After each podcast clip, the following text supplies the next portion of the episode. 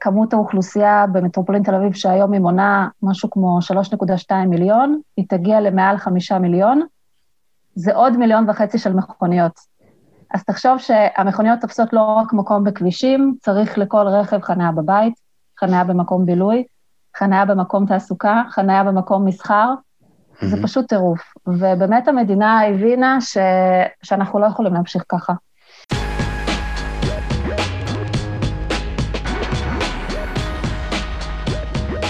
אנחנו לא מדברים רק על תל אביב, אנחנו חושבים שגם מרכז פתח תקווה יכול להיות איכותי, כמו מרכז תל אביב, או מרכז רחובות, או מרכז ראשון לציון, באותו רגע שתהיה שם גם, יהיה שם ריכוז של תושבים, גם יהיה מגוון של עסקים שישרתו אותם, לא תהיה סיבה לרוץ למקומות אחרים. שלום וברוכים הבאים לאורבניסטים, פודקאסט העירוניות והתחבורה, שלא רק מנסה להעביר לכם זמן בפקקים, אלא גם יעזור לכם בזמן שאתם יושבים בפקק אי שם, לדמיין איך זה יהיה לטוס מתחת לקרקע, ברכבת תחתית בגוש דן. כי היום חוזרים למטרו. בעוקבי הפודקאסט, בעבר דיברתי כמה פעמים, דיברתי עם אלעד אלפסה על מערכת המטרו המתוכננת, אז עקבנו אחרי קו M2, זה רכבת תחתית אמיתית, מעבר לשלושת הקווים של הרכבת הקלה, שהיא רק חלקית מתחת לקרקע, או בכלל על הכביש לגמרי, יחד עם המכוניות, רק מופרדת uh, בנתיב, כמו הקו הסגול, שמתחיל להראות אותותיו על רחוב uh, ארלוזרוב. כאן מדובר על רכבת תחתית אמיתית, כולה מופרדת, רובה מתחת לקרקע, או כולה מתחת לקרקע, זה עוד לא ברור. בנושא הזה גם ראיינתי בעבר את שוקי כהן, מתכנן תחבורה בכיר וותיק בישראל ממתנגדי המטרו הראשיים, ואז גם את דוקטור יואב לרמן, גורו עירוניות ישראלי, שגם עובד על, על, על, על הפרויקט, או מייעץ לו, שהסביר את הצורך במערכת ומה היא תיתן. אה, הוויכוחים האלה היו בעיקר סביב אה, על הצורך הכלכלי-תחבורתי במטרו. אה, רכב אוטונומי, תמריצים לאי שימוש ברכב, העלאת מקדם המילוי, כל זה היה באמת הקטע התחבורתי-כלכלי. אבל היום אנחנו מדברים על הקטע התכנוני-אורבני. אולה אקסלרוד ממנהל התכנון והאדריכל יאיר אביגדור ממתכנני תמ"א 70 שהיא התוכנית הכוללנית, האסטרטגית לתכנון שימושי הקרקע סביב תחנות המטרו. למה אני מקווה שזה יהיה מעניין? כי הוויכוח על המטרו באמת עד עכשיו, היכן שהתנהל, ויחסית הפרויקט באמת הכי יקר ומהפכני שאי פעם הוצע במדינת ישראל, לא מדברים עליו מספיק, אולי קצת בעיתונות ובכמה פורומים מקצועיים אה, אקדמיים לאחרונה, ותמיד מתרכזים בפן התחבורתי-כלכלי. עכשיו, כמה שהוויכוח הזה מעניין, ואני אשאף להיכנס אליו בהמשך, היום נדבר על הפן האורבני-חברתי ממערכת כמו מטרו. איך ציפוף ללא שיקולי תנועת רכב וחנייה יכול להניב מרחב עירוני, ירוק, בריא, נעים, בלי קשר, לכאורה בכלל בלי קשר לתחבורה. איך מערכת כמו מטרו יכולה לתרום לחברה. היה לי כיף לדבר על זה כמובן, לא עם אנשים מחוץ למערכת כמו בדרך כלל, אלא ממש עם המתכננים עצמם, שהסתבר שהם בעצמם שומעים את הפודקאסט. בכלל הפודקאסט חוגג בימים אלו חצי שנה עם אלפי השמעות, והרבה אנשים פונים אליי עם אה, כל מיני אה, שאלות, הצעות, רעיונות, וזה מאוד כיף. היום אני, כמו שאמרתי, אני מדבר עם אנשים מהמערכת עצמה, ואפילו שאנחנו נמנעים מה, מהוויכוח כן, לא, מטרו, לבקשתם, ברור שכמו בכל נושא שקשור לתכנון, יש כאן אידיאולוגיה. אני שומר על הפודקאסט הזה כמה שהוא עוד ימשיך, נקי ממימון או מתמיכה ממסדית, DIY, כדי להיות לא מוגבל או מוטה, שאפשר יהיה להציג את הדברים כמו שאני רוצה. אבל פתחתי היום עמוד קופיי, שזה עמוד שאפשר להיכנס ולהזמין אותי לקפה. כן, לזרוק כמה שקלים, לתמוך בעשייה ובפודקאסט. הלינק לתרומה בטקסט המלווה לפרק, ועכשיו, אולה ויאיר.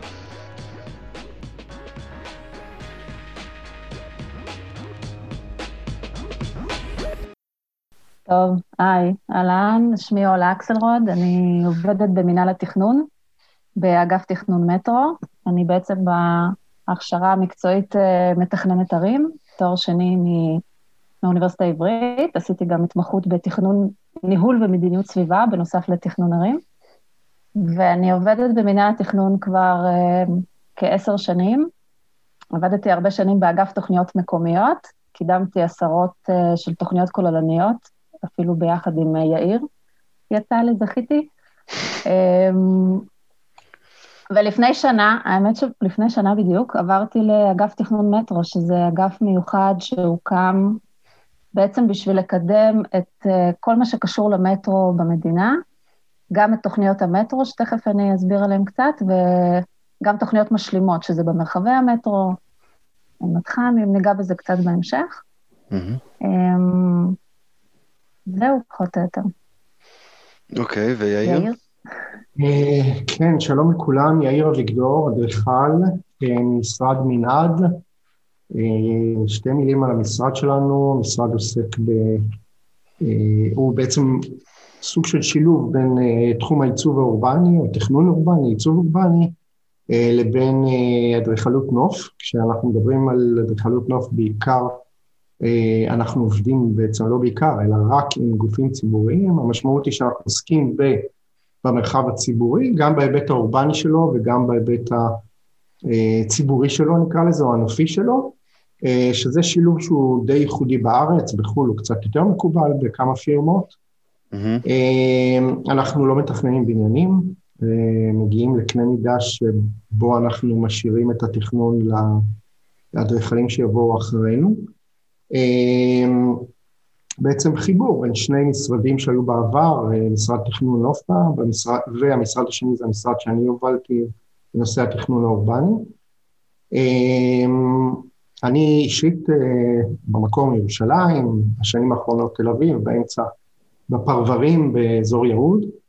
אמ, בין השאר גם אה, חטאתי לעשות דוקטורט תחום שאולי הוא מעניין גם להיום, לדיון של היום, אה, באיזשהו שילוב של תיאוריות אה, ביקורתיות של החברה, או תיאוריות פרשניות של החברה, עם אה, מצבים אורבניים. כלומר, לראות את המרחב האורבני לא רק בהיבט הפיזי שלו והכמותי, אלא גם בהיבטים של החברתיים, המגדריים, הפילוסופיים, המושגיים, הרעיוניים שלו, וזו ראייה שהיא קצת יותר אה, מורכבת ויותר אה, כוללנית. אה, זה התואר שבו עשיתי את הדוקטורט. אני חושב שזהו בתור התחלה. יש פרויקטים מסוימים שעבדת עליהם? אנחנו במשרד בעצם, ברוב השנים האחרונות, אנחנו עוסקים גם במתחמים שהם כמו אה, אה, סוג של בנייה יש מאין של שכונות או הרחבה של ערים, תוכניות כוללניות, הרבה מאוד במגזר הערבי. סכנין, רהט, ערים ותיקות כמו עפולה, ערד, כלומר שלל של ערים, חלקם ישראליות וחלקם יותר ותיקות.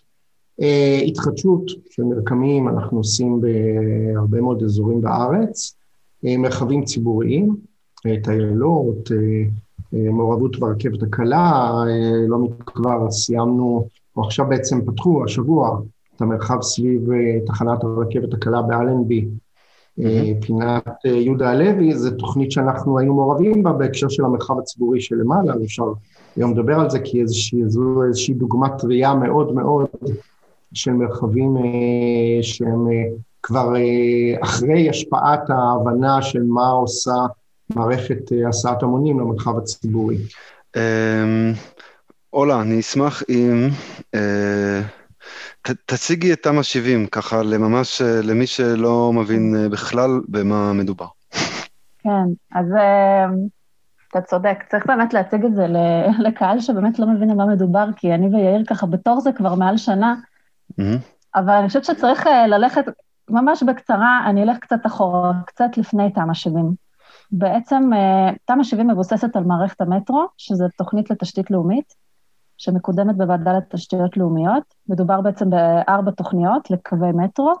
מטרו, למי שלא יודע ולא טייל בעולם, זה רכבת תחתית, שיש לה זכות, היא בעצם אה, נעה במרחב באופן אה, מופרד, היא לא מעל הקרקע, היא מתחת לקרקע. המופע העילי זה, זה בעצם היציאות מהתחנות. גם קופסאות התחנה הן בעצם תת-קרקעיות, אבל היציאות, אתה רואה אותם אה, במרחב למעלה, וגם כל מיני אלמנטים תחזוקתיים שנדרשים. למה בעצם מדינת ישראל החליטה לקדם את אה, פרויקט המטרו, שזה מגה פרויקט ברמה לאומית חשובה מאוד, הפרויקט תשתית תחבורתית הכי גדול והכי יקר שהיה במדינת ישראל אי פעם. אה, בעצם הממשלה בעשורים האחרונים התחילה להבין שאם היא תמשיך אה, כמו שהיא ממשיכה עד עכשיו, כלומר לתת, לא, לא, לא לפתח מספיק לתחבורה ציבורית, לתת העדפה בעצם לרכב הפרטי, כל מערך התחבורה, במיוחד בגוש דן, שזה המטרופולין הכי גדול במדינה, ילך ויקרוס. מטרופולין גוש דן זה המטרופולין הכי גדול במדינה, יש בו כ-40 אחוז מאוכלוסיית מדינת ישראל. ויקרוס, מה זה אומר יקרוס? מה זה אומר יקרוס? שאם אנחנו עומדים בפקקים עכשיו, אנחנו פשוט נמשיך לעמוד בפקקים עוד יותר, ואנחנו לא נצליח להגיע לא למקומות עבודה, לא למקומות בילוי. Uh, הכבישים ילכו ויתרחבו. כמות המכוניות, יש, יש כרגע במטרופולין תל אביב מיליון וחצי מכוניות. ואם uh, עד 2040, נגיד אני מסתכלת 20 שנה קדימה, אה, כמות האוכלוסייה במטרופולין תל אביב, שהיום היא מונה משהו כמו 3.2 מיליון, היא תגיע למעל 5 מיליון, זה עוד מיליון וחצי של מכוניות. אז תחשוב שהמכוניות תופסות לא רק מקום בכבישים, צריך לכל רכב חניה בבית, חניה במקום בילוי, חניה במקום תעסוקה, חניה במקום מסחר, mm-hmm. זה פשוט טירוף. ובאמת המדינה הבינה ש... שאנחנו לא יכולים להמשיך ככה. אמ, ובעולם, מזמן, לפני עשרות שנים כבר התחילו לקדם מערכות תחבורה ציבורית יעילות וטובות ואמינות, ואנשים פשוט, איפה שהם רואים שיש מערכת של תשתית תחבורה ציבורית טובה ואמינה, והם יכולים לסמוך עליה, הם לא משתמשים ברכב פרטי. או שהם עוברים באופן בלעדי לשימוש בתחבורה ציבורית, או שיש להם רכב בבית והם משתמשים בו נגיד בסוף שבוע, או לנסוע על איזשהו נופש שהם צריכים, וגם אז לא בטוח. ואז אני רוצה לחזור קצת אחורה, בעצם ב-2012, uh, המדינה, באמצעות משרד האוצר ומשרד התחבורה, uh, הוציאה איזשהו, הכינה איזשהו מסמך, מדיניות אסטרטגית. אמרו, אנחנו לא יכולים להמשיך ככה, אנחנו רוצים לשנות את הפרדיגמה, אנחנו רוצים לשנות את השיטה. אז קודם כל הם הלכו, עשו איזשהו סקר בינלאומי, ראו מה יש בעולם, הסתכלו, אמרו, מטרופולין גוש דן, איזה מטרופולינים בעולם המפותח יש לנו דומים, נגיד מדריד או ברלין, בכלל במערב אירופה בעיקר, אבל הסתכלו גם בארצות הברית וגם במזרח, ואמרו, אנחנו צריכים, הסתכלו על כמה פרמטרים, גם מבחינת רמות השירות, רמות הפיצול של תחבורה ציבורית. אצלנו, עומר, יש לך מושג, נגיד אני אשאל אותך עכשיו שאלה, כן. יש לך מושג במטרופולין תל אביב, כמה אנשים משתמשים בתחבורה ציבורית? אני ידעתי את זה, אני חושבת שהמספר הוא 8 אחוז. אתה יודע את זה. נכון, 8 אחוז, בין 8 ל-10 אחוז.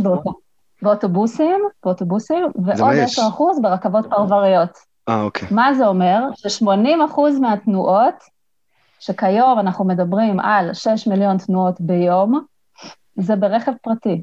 זה פשוט טירוף. ואם האוכלוסייה תלך ותגדל, אנחנו ב-2040 צופים שכמות התנועות תגיע ל-9 מיליון תנועות. Mm-hmm. ותחשוב ש-80% אחוז מזה יישאר, אם אנחנו לא נשקיע במערכת תחבורה ציבורית, זה יישאר ברכב פרטי. כלומר, מי שעומד היום בפקק, הוא יכפיל את הזמן של העמידה שלו בפקק, וגם לא יהיה לו מקום חניה. אבל זה, זה לא יכול... הקרקע הולכת להוזלת, זה לא יכול להיות מצב ש... וגם הסבלנות של כולם הולכת להוזלת. זה לא יכול להיות מצב שבו פשוט המטרופולין מתפרק כזה, ואנשים לא, לא גרים כבר יותר בתל אביב, וגם המשרדים לא ממוקמים יותר, או ב, אפילו לא בגוש דן, פשוט המטרופולין מתפרק. יכול לקרות מצב כזה של פרבור, של פרבור תמידי, אבל באיזשהו שלב המקום גם כן ייגמר. כלומר, אין לנו אין ספור מקום, אנחנו גם רוצים לשמור על שטחים פתוחים. המדינה שלנו קטנה, יש לנו מחסור במשאב הקרקע, ואנחנו רוצים להיות יעילים, אנחנו רוצים להיות מודרניים, אנחנו רוצים ליצור סביבה אורבנית איכותית. אז המדינה בעצם, אחרי שהכינה את אותו, אותו מסמך אסטרטגיה של לאן אנחנו רוצים להגיע, בעצם אנחנו רוצים להשקיע יותר במערכת תחבורה ציבורית, ולהגיע לרמת פיצול במקום 8% ל-40% בשנת 2040. מאוד מאוד שאפתני. לצורך העניין לונדון, אה. לונדון עם שמונה קווי אנדרגראונד אה, ואין ספור כן. רכבות פרבריות, אז היא כן.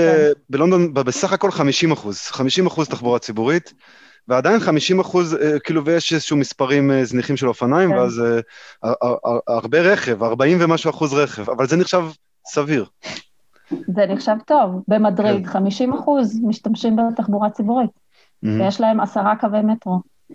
אה, ועוד שלל אה, קווים של רכבות קלות וכולי. בקיצור, אחר כך, אחרי, היינו ב-2012, ב-2016 משרד התחבורה לקח ככה את המושכות, הכין תוכנית אסטרטגית, שבתוכנית אסטרטגית, אחרי שמסמך המדיניות של משרד האוצר ב-2012 קבע כל מיני יעדים, עכשיו אמרו, אוקיי, איך נגיע ליעדים האלה? ולא מצאו שום כלי אחר בעצם להכיל את כל אותה תוספת האנשים, חוץ ממערכת המטרו. אז בעצם עשו אה, ניתוח של חלופות, והציעו שלושה קווי מטרו, בעצם שייצרו איזושהי מערכת שלמה. קווי המטרו הם לא איזשהו אה, משהו כזה נפרד, זה ביחד עם אותן רכבות פרבריות, שגם אותן יוסיפ, יוסיפו וישדרגו, ורכבות קלות, ואחר כך יאיר יפרט את כל האמצעים המשלימים שהם במרחב התחנות. זה מערכת שלמה שלא עומדת בפני עצמה, אבל מטרו זה איזשהו בסיס, זה איזושהי רשת מאוד מאוד מורכבת, שצריך לתכנן אותה. ואז ב-2016, באותה שנה, אחרי התוכנית האסטרטגית, גם הממשלה בעצם החליטה, יש החלטת ממשלה לקדם את אותן תוכניות המטרו באמצעות חברה ממשלתית בשם נטע, שמקדמת במטרופולין תל אביב גם את הרכבות הקלות. אה, ובעצם זה הבסיס לתמ"א 70, אותן אה, אה, תוכניות המטרו שתוכננו, גם אגף מטרו, איפה שאני עובדת, מרכז את העבודה של התוכניות האלה, את הקידום של התוכניות, הן מקודמות בוועדה לתשתיות לאומיות. אמ, ובעצם, יכול להיות שתשאל את השאלה הזאת בהמשך, אבל אני כבר אענה עליה, למה אותן תוכניות המטרו, למה אותן תוכניות המטרו לא מתכננות את מרחב התחנות? אוקיי. Okay. אז uh, הבעיה היא שחוק, חוק הוות"ל, חוק, חוק התשתיות הלאומיות, לא מאפשר uh, בעצם ב, ב, בתוך התוכנית להכיל שימושים שכירים, ובעצם פיתוח שהוא לא קשור לתשתית עצמה. הבנתי. אמ, ותוכנית לתשתית לאומית היא בעצם צריכה לכלול את התשתית ואת מרכיבי התשתית. בוא נגיד שהמקסימום שמותר לתכנן זה איזשהו קיוסק קטן בתחום התחנה, משהו כזה, okay. אוקיי. אם אני לא טועה. אמ, אז התוכניות האלה הן בעצם מתקדמות בכל הכוח, הן כבר אה, ארבעתן, זה בעצם שלושה קווי מטרו, 100, כמעט 150 קילומטר, 109 תחנות, אה, פרוסות ב-24 רשויות, בעצם התחנות תוכננו ככה, יאיר אחר כך קצת יותר יסביר, הם לא תוכננו סתם פוזרו במרחב, אלא במוקדים, אה, מוקדי פיתוח משמעותיים, עירוניים, אורבניים, אה, מוקדי השכלה גבוהה, בתי חולים, מוקדי עסקים, אזורי תעסוקה, בין אם הם קיימים, בין אם הם מתוכננים, וככה פרסו ותכננו, אחרי בדיקה של שלל שלל חלופות, את, את אותם התחנות ואת אותם הקווים. ואז הממשלה בעצם אמרה, יפה, הכל טוב ויפה, עכשיו תהיה לנו מערכת מטרו, אבל uh, מה נעשה עם המרחבים של התחנות? כלומר, מגיע עכשיו מטרו לתוך רקמה אורבנית שהיא קיימת, והוא מחולל איזשהו שינוי, ואם אנחנו לא נתכנן טוב את אותו המרחב, אז יכול להיות שאנשים לא ירצו להשתמש במטרו. קח דוגמה, למשל, לא כל מערכות המטרו בעולם, דרך אגב, הן מצליחות. Mm-hmm. Uh, יש דוגמה, מ, אם אני לא טועה, מקנדה, שחלק מהתחנות שם לא מתוכננות כמרחב מוטה הולכי רגל. אתה פשוט mm-hmm. רואה גם בתצלומי אוויר שיש מלא מלא משטחי חניה. ואז מי שכן משתמש מגיע עם הרכב שלו ועולה למטרו. אבל המרחב שם הוא לא תוסס, הוא לא מושך, הוא לא אורבני, הוא עדיין מרחב פרברי, ולכן אה, הרבה מאוד אנשים שם לא משתמשים במטרו, הם פשוט ממשיכים להשתמש ב, ברכב פרטי. כשהם צריכים להגיע לאנשהו, במקרה המטרו מגיע לשם, אז הם, הם משתמשים. קצת, קצת דומה ל... כמו שמפתחים תחנות רכבת אה, כבדה בישראל, שגם רובם הם כן. חניונים מסביבם והם מיועדים להכניס אה, אנשים כן. אה, לתוך אה, תל אביב, אז ככה לא צריך כן. לפתח. ככה לא צריך, ואז המדינה אמרה, טוב, אז אנחנו רוצים בעצם, בגלל שבתוכניות של הוות"ל לא ניתן לפתח את אותם המרחבים, שאנחנו רוצים ליצור מרחב אורבני ומושך ותוסס, ו... ובעצם אנחנו מביאים לתוך העיר את המטרו שיכול להסיע המון המון המון אנשים, ואנחנו רוצים לקרב ולעודד את האוכלוסייה להשתמש במטרו, אז אנחנו רוצים לצופף וליצור העצמה. כלומר שכמה שיותר אוכלוסייה תהיה קרובה במרחק הליכה, mm-hmm. כמה שיותר גדול, או במרחק רכיבה באופניים, כמה שיותר גדול לתחנה, ואם אנחנו ניצור את אותה מערכת שהיא אטרקטיבית סביב התחנות, ואנשים ירצו להגיע וירגישו, אוקיי, זה נגיש לי, התדירות היא גבוהה, ממוצע של שתי דקות, כל שתי דקות, בשעת שיא זה דקה וחצי, ובשעת שפר זה שלוש דקות יכול להיות. Mm-hmm. כל דקה וחצי אני יכול לנסוע לכל מקום במטרופולין גוש דן, בפחות מ-30 דקות, אז אני אוותר על הרכב הפרטי. אז כמות הפקקים תרד, וכמות המשתמשים בתחבורה הציבורית תעלה. אמ, אז בשביל ליצור את אותם המרחבים האטרקטיביים, המדינה החליטה לקדם תוכנית מתאר ארצית חלקית למרחב מערכת המטרו במטרופולין גוש דן. המתן הוראה על הכנת התמ"א בעצם היה בינואר 2020, לפני כמעט יותר משנה. וואלה, לא מזמן. כן, במועצה הארצית. ואחר, ובעצם המטרה של התמ"א, אז חלק מהדברים כבר אמרתי, זה בעצם לייעל את שימוש הקרקע, לצופף ולהעצים את הבינוי סביב אותן תחנות, ליצור איזשהו, איזושהי, כמה שיותר קישוריות לתחנה, כדי שיותר אנשים ישתמשו בה, ליצור מרחב ציבורי, בעצם אנחנו רואים את האדם במרכז, ליצור מרחב ציבורי טוב, יאיר אחר כך יותר יפרט את ההיבט התכנוני. Mm-hmm. בעצם סביב אותן תחנות. ובחרנו צוות תכנון, מאוד התרגשנו שזכינו לעבוד עם דוקטור אדריכל יאיר אביגדור, שמוביל את הצוות, הוא עורך התמ"א, אני מכירה אותו מתוכניות קודמות שעבדתי איתו במנהל התכנון, ויש באמת צוות מדהים של מומחים, גם מתחום התחבורה, גם מתחום האורבני, אדריכלים, ויצאנו לדרך, יצאנו לדרך לפני שנה,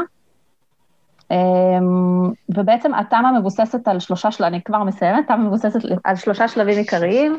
השלב הראשון זה בעצם, זו תוכנית חדשנית, לא היה דבר כזה עוד בארץ. זו תוכנית שמבוססת על העיקרון של TOD, Transit Oriented Development, בעצם לעשות פיתוח שהוא מוטה תחבורה ציבורית. בואו נפתח איפה יש תחבורה ציבורית רבת קיבולת. איפה שיש מטרו, שם נפתח, קרוב. איפה שיש רכבת קלה, שם נפתח. מה זה אומר לפתח? קלה, לפתח זה אומר לעשות פיתוח, שימושי קרקע, אם זה מגורים, אם זה תעסוקה, אם זה מרחב ציבורי, כלומר, לעשות את הפיתוח שם ולהשאיר את הפתוח במקומות האחרים. אז השלב הראשון זה בעצם, אם זה משהו חדש, לא עשינו את זה עדיין בארץ, זה ללמוד מה קורה בעולם, לעשות סקר בינלאומי של תקדימים, ואכן הצוות עשה סקר מדהים, יש אותו באתר של מינהל התכנון, הוא נגיש לכולם, סקר, תכף יאיר ככה ייכנס יותר לתוכן, אבל הם פשוט סקרו עשרות, עשרות, עשרות של מקרים מהעולם שבהם פיתחו מערכות ו... ויישמו את עקרונות התיעודי, בין אם לטובה ובין אם לרעה. כלומר, גם מטעויות אנחנו יכולים ללמוד.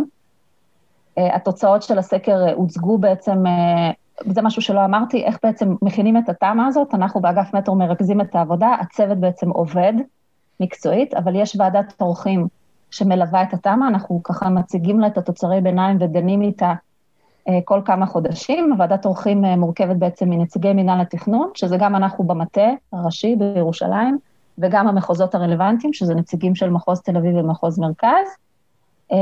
יש גם נציגים של משרד התחבורה, משרד האוצר, גם נטע, הם מוזמנים קבועים לוועדה, בגלל שהם ככה מתכננים את המטרו, ואנחנו רוצים להיות כל הזמן בסינכרון מול התשתית, כלומר, התשתית כל הזמן צריכה להיות מחוברת לתמ"א 70, שזה המרחב האורבני, וגם רמ"י הם נציגים, בעצם למה רמ"י הם נציגים בוועדת עורכים? כי הם מקדמים פרויקטים ציבוריים מאוד מאוד משמעותיים במרחב התחנות, בתוכניות גדולות. אלה כל הבסיסים שמתפנים. לא רק, לא, לא רק, רק, לא רק. תכף יאיר יביא לך כמה דוגמאות, אבל זה ממש לא, לא רק הבסיסים, רמ"י מקדמים שלל תוכניות, גם, גם בקרקעות שהן מעורבות, של בעלויות מעורבות. Mm-hmm.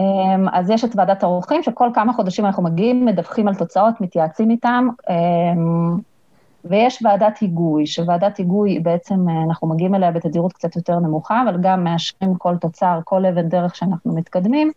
הוועדת היגוי שלנו זה ולנטה, זה ועדת משנה של המועצה הארצית, לנושאים תכנוניים עקרוניים, ואנחנו כל פעם מציגים לה, נגיד סיימנו סקר בחינה של תקדימים מהעולם, אז הצגנו לה את המסקנות. Mm-hmm. ממש לפני כמה שבועות הצוות סיים לגבש מתודולוגיית עבודה, עקרונות תכנון, גם הוצגו לוועדת היגוי. והשלב הבא זה בעצם יהיה לעבוד על, על מרחבי התחנות ממש, להיכנס סביב אותם 100 ומשהו תחנות, ממש להיכנס לעבודה מול הרשויות המקומיות, מול מהנדסי הערים, לעבוד בשיתוף עם הרשויות, ואז גם כן כל כמה חודשים להגיע לוועדת עורכים ולהציג להם את התוצאות. ולייצר תוכנית פרטנית לכל תחנה? אז לא כל כך, תכף אני אשאיר את, את, את החלק הזה ליאיר, בעצם את הרזולוציה, אבל אני, אני אגיד משפט אחרון, שהמטרה שלנו זה לא להחליף את הרשויות המקומיות, אנחנו לא רוצים לתכנן להם עכשיו אה, מרכז עסקים או אזור תעסוקה, ממש לא. אנחנו רוצים לייצר קונספט של תוכנית מתאר, שהיא בעצם נותנת איזושהי מסגרת כללים. שוב, אמרתי, אותה מסגרת כללים של מה זה TOD, איך אנחנו רוצים לעשות את אותו פיתוח שהוא מוטה תחבורה ציבורית, ברמת הקונספט, עקרונות תכנון, ואז כשיגיעו אחרינו, אי אפשר להוציא מהתוכנית הזאת היתרי בנייה, תוכנית ברמה ארצית, תוכנית כוללת, Mm-hmm. ואז כשיבואו תוכניות מפורטות, הם בעצם תחת אותם עקרונות, הם יהיו מחויבים לאותה, לאותו סט של עקרונות, אבל הם בעצמם, כלומר תהיה, השחקנים במגרש הם כבר הרשויות המקומיות, או רמ"י, אם זה בבעלות שלהם והם מקדמים את הקרקע, או רשות להתחדשות עירונית. כל השחקנים המקומיים הם בעצם יהיו תחת אותה אסטרטגיה שאנחנו מקדמים ברמה הלאומית. Mm-hmm. יאיר קצת יותר יפרט את זה. אני רק אגיד מילה אחרונה, שיש עוד נדבך שאנחנו לא נדבר עליו היום, אבל ככה חשוב להזכיר שגם עליו המועצה הארצית החליטה, אז כמה 70 יש לה עוד נדבך שעוסק בזה צוות תכנון אחר, בראשות אדריכלית דורית שפינת, שהם לא כאן עכשיו, אמ, שבעצם במערכת המטרו יש גם אה, מתחמים שנקראים מתחמי דפו, שמתחם דפו הוא בעצם הכרחי לקיום של הקו, זה מתחם אה, תפעול ותחזוקה של כל קו.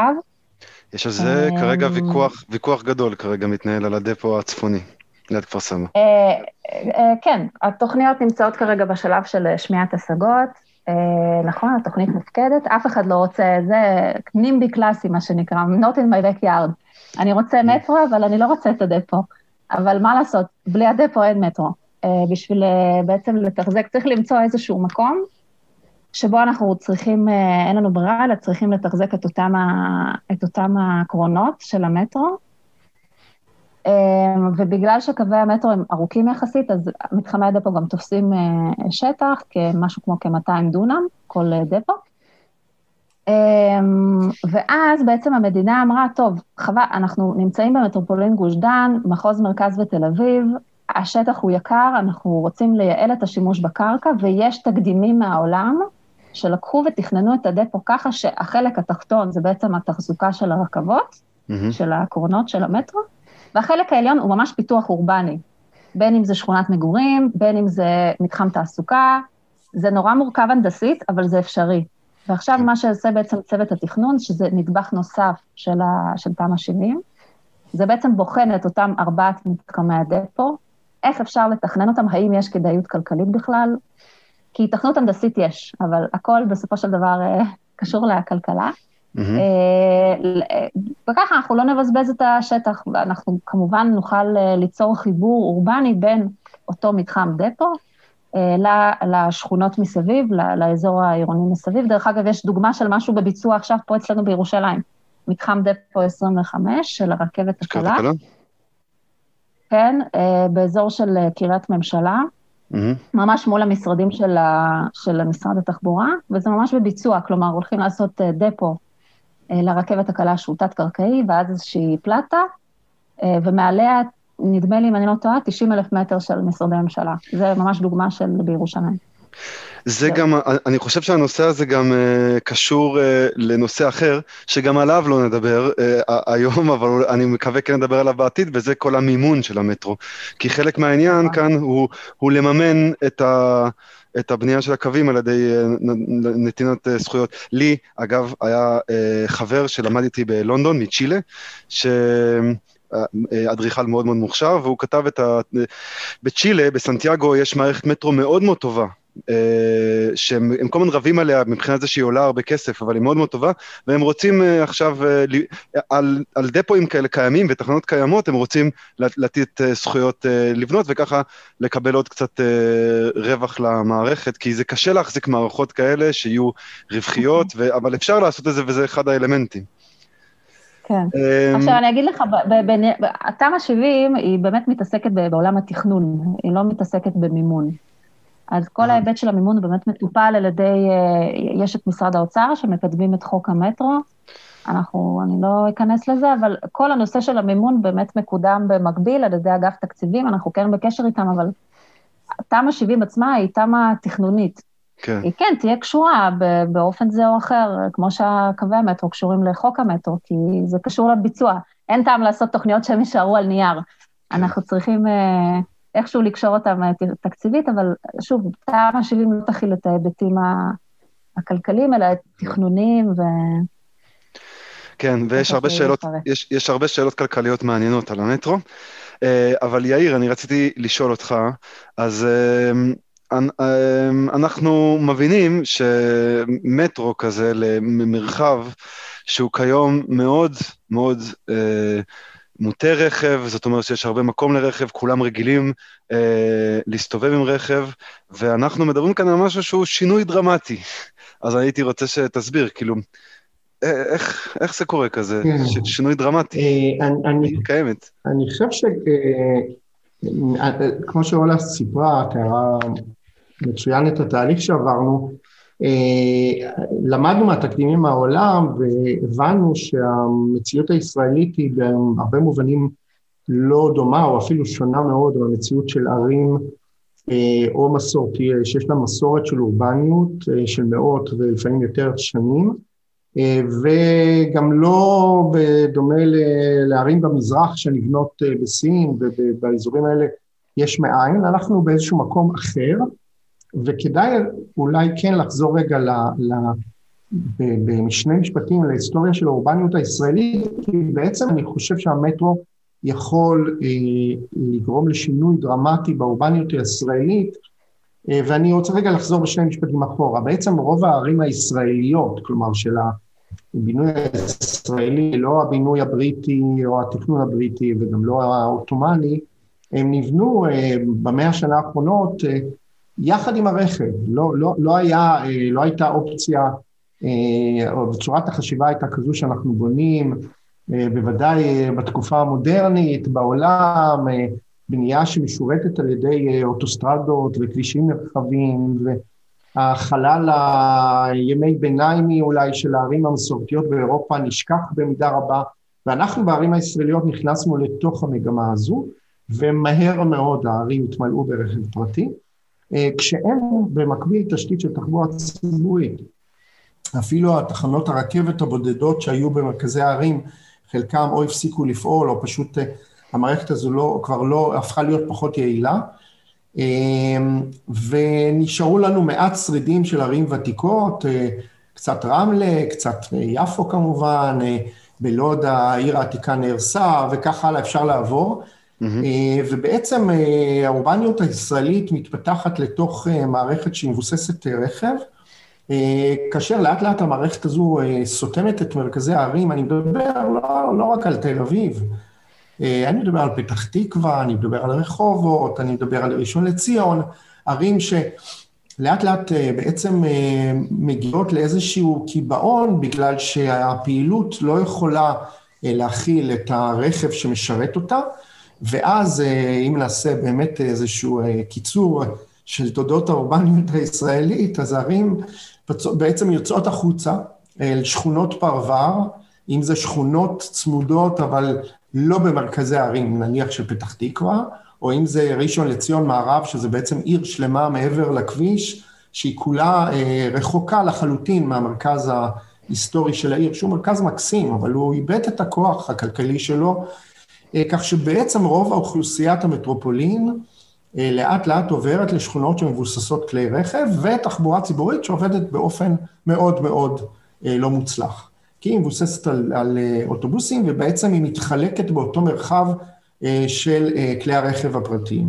שהולכים ומתרבים. שהולכים ומתרבים. עכשיו, לשמחתנו, כבר אין יותר מקום לעשות כבישים חדשים. אה, וגם אלה שמתוכננים, צריך עכשיו לחשוב פעמיים אם באמת הם נדרשים, כי ברור שביום שהם ייפתחו, אה, כולל המחלפים וכדומה, הם אה, ייכנסו לאותו מערך פקקים שמודיעים עליו כל בוקר ברדיו. אבל אתה, אתה אומר... שום... אתה אומר לשמחתנו, אבל אנחנו יודעים על תת"ל 110 שמקדמת מחלוף כביש 4 ועל ציר שלבים, כאילו כבישים עדיין מתוכננים במרכז... נכון, נכון, אבל עוד פעם, אני לא, לא בא מתחום התחבורה, אז יש באמת את אותם עורקים תנועתיים שהם הכרחיים, אפילו לצורכי אספקה אה, ולצורכי תחבורה ציבורית רגילה של אוטובוסים וכדומה, אבל יש, צריכה, צריכה להתחיל איזושהי מגמה אה, של שינוי אה, ההרגלים, שמתאפשרת על ידי תחבורה ציבורית. אה, ולדעתי גם שינוי בכלל של אה, האיכויות האורבניות הישראליות. עכשיו, אנחנו יכולים כבר לראות את הניצנים של זה, כי אם ירושלים על ידי קו אחד של רכבת קלה אזורים שלמים היום משורתים אה, בעיר, כך שאנשים יכולים כבר להתחיל למקם את מקום המגורים ביחס למקום העבודה ומקומות הפנאי, בהתאם לנגישות של הרכבת הקלה. כשמאוד בקרוב יצטרפו אליו עוד שני קווים, יצטרפו על הקו הראשון עוד שני קווים, ורוב העיר תהיה מרושתת עם רכבת קלה. זאת אומרת, שגם, שיכול להיות, כן, שמישהו יתעקש לנסוע שעה וחצי בפקקים, כי הוא חייב לאסוף כמה אנשים ולהוריד את הדברים שהוא קנה באיקאה וכדומה, אבל יש לו אלטרנטיבה שהיא מהירה, מדויקת, בטוחה, ושמאפשרת לו להגיע כמעט מכל מקום לכל מקום בעיר. עכשיו, אם אנחנו מדמיינים את המצב הזה במטרופולין גוש דן, עם אה, שלושה קווי רכבת קלה, שהם כולם כבר בבנייה אה, או בשלבים מתקדמים של תכנון. ועוד אה, כמה וכמה קווי BRT עם עדיפות לתחבורה ציבורית בכבישים הראשיים. ועם מערכת המטרו של שלושת הקווים, עוד 15 שנה, המציאות האורבנית היא שונה, כי באמת רגע, אפשר להגיע... רגע, 15 שנה? אנחנו מקווים שכן, אנחנו מקווים שהרכבת הקלה היא כבר בבנייה, זה ייקח עוד כמה שנים פחות אה, הקו הראשון ייפתח עוד שנתיים, הקו השני והשלישי אה, הם נמצאים בבנייה, כן. זה כבר משהו שאפשר לראות אותו מול העיניים, והמטרו מתוכנן להתחיל להיבנות כך שהוא באמת יהיה רוב, חלק משמעותי מהמערכת יסתיים תוך 15 שנה. עוד פעם, אפשר לדבר על איזה תנאים גם אדמיניסטרטיביים ושלטוניים נדרשים בשביל המהלך הגדול והמסובך הזה. אולי נדבר על זה בהמשך, אבל במציאות הזו, אה, מי שיחיה במטרופולין, ולא רק מי שיחיה במטרופולין, כי גם מי שיגיע מחיפה או מירושלים, יהיה ל, ליד התחנות של הרכבת הכבדה, לו, תהיה לו אלטרנטיבה שתיקח אותו תוך 15-20 דקות לכל מקום במטרופולין. ואנחנו יודעים שהתחנות הראשיות במערכת של, של המטרו והמטען, אפשר להגיע, אנחנו בדקנו את זה, אה, תוך 30 אה, דקות ל-200 נקודות במרחב המטרופוליני. זה המון. אה, תכף אני אספר על הצוות, אם כבר אמרתי, אז הצוות שעובד איתנו בתוכנית, הזכרתי את הנושא של בדיקת הנגישות בתחנות, מי שמרכז את זה זה דורון מגיד ממשרד שין כרמי בחיפה, בתחום הכלכלי, הכלכלי אנחנו נעזרים בפז כלכלה ומיכל אגוז מובילה את התכנון. בתחום הנוף והמרחב הציבורי אה, עוסק שלומי זאבי מהמשרד שלנו, ממשרד מנעד. אה, בתחום הקיימות אנחנו נעזרים באביעד שר שלום, ובתחום הפרוגרמה העירונית אה, בדוקטור חיים פיאלקוף, נדמה לי שבזה אמרתי את, את, את הגרעין של הצוות. ואז אני אמשיך, במצב הזה אנחנו נגיע למצב, ופה אני רוצה להדגיש, לא רק תל אביב, אנחנו נתחיל להבין שהמטרופולין כן. הוא לא רק תל אביב, וזה נושא שלם שאני אשמח להמשיך להרחיב עליו. דרך אגב, אני רוצה רק להוסיף, ממש בהמשך למה שיאיר אמר, כן. שלא רק תל אביב, שהמון מערכות אה, מטרו בעולם, בעצם הוקמו במטרה של לקשור את העיר הראשית בגלעין של המטרופולין לערי לוויין או לשכונות, גם בלונדון, גם בפריז, וזה מאוד מאוד הצליח, כלומר, אותם ערי פרבר שהיו מרוחקות ובאמת מקושרות רק ברכב פרטי, פתאום אנשים התחילו יותר לנוע במרחב, ולא רק ערי פרבר לתוך לונדון, אלא גם אנשים שגרים בלונדון, פתאום היו להם הזדמנויות להגיע לקצוות של המטרופולין במהירות וביעילות, ו... זה משהו שאנחנו רוצים להשיג גם כאן. האמת שלונדון יצא לי להכיר אה, טוב את ההיסטוריה של האנדרגראונד שלה, שהיא הכי הראשונה בעולם, וההתחלה, ההתחלה הייתה כאילו שהם בנו את הקו המטרופוליטן, הם בנו אותו uh, כדי לפתח. זאת אומרת, אה, החברת אה, רכבות, שאז הכל היה, אז הכל היה פרטי, החברה פרטית שעשתה את זה, היא בנתה את ה... ועשו גם פרסומות, בואו תגורו בכפר, כאילו, והם ציירו כל מיני פרסומות זה, ותוכלו להגיע לקינגס קרוס תוך uh, אה, 20 דקות. ומה שמעניין, מה, מה שמעניין אותי עוד, ואם אנחנו מסמנים עוד נושאים לדבר עליהם, זה באמת, uh,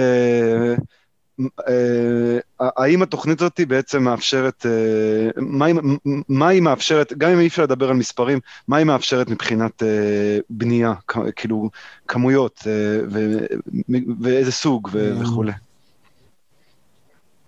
אז, אז, אז אולי אפשר לדבר על זה הרבה, אבל בעצם אנחנו מדברים על מרחב מטרופוליני שהוא כבר היום אחד הקדושים בעולם, ודיברו על זה מומחים גם בפודקאסט הזה אה, לפנינו, אה, והוא לגמרי לא צפוף, הוא, הוא, צפ...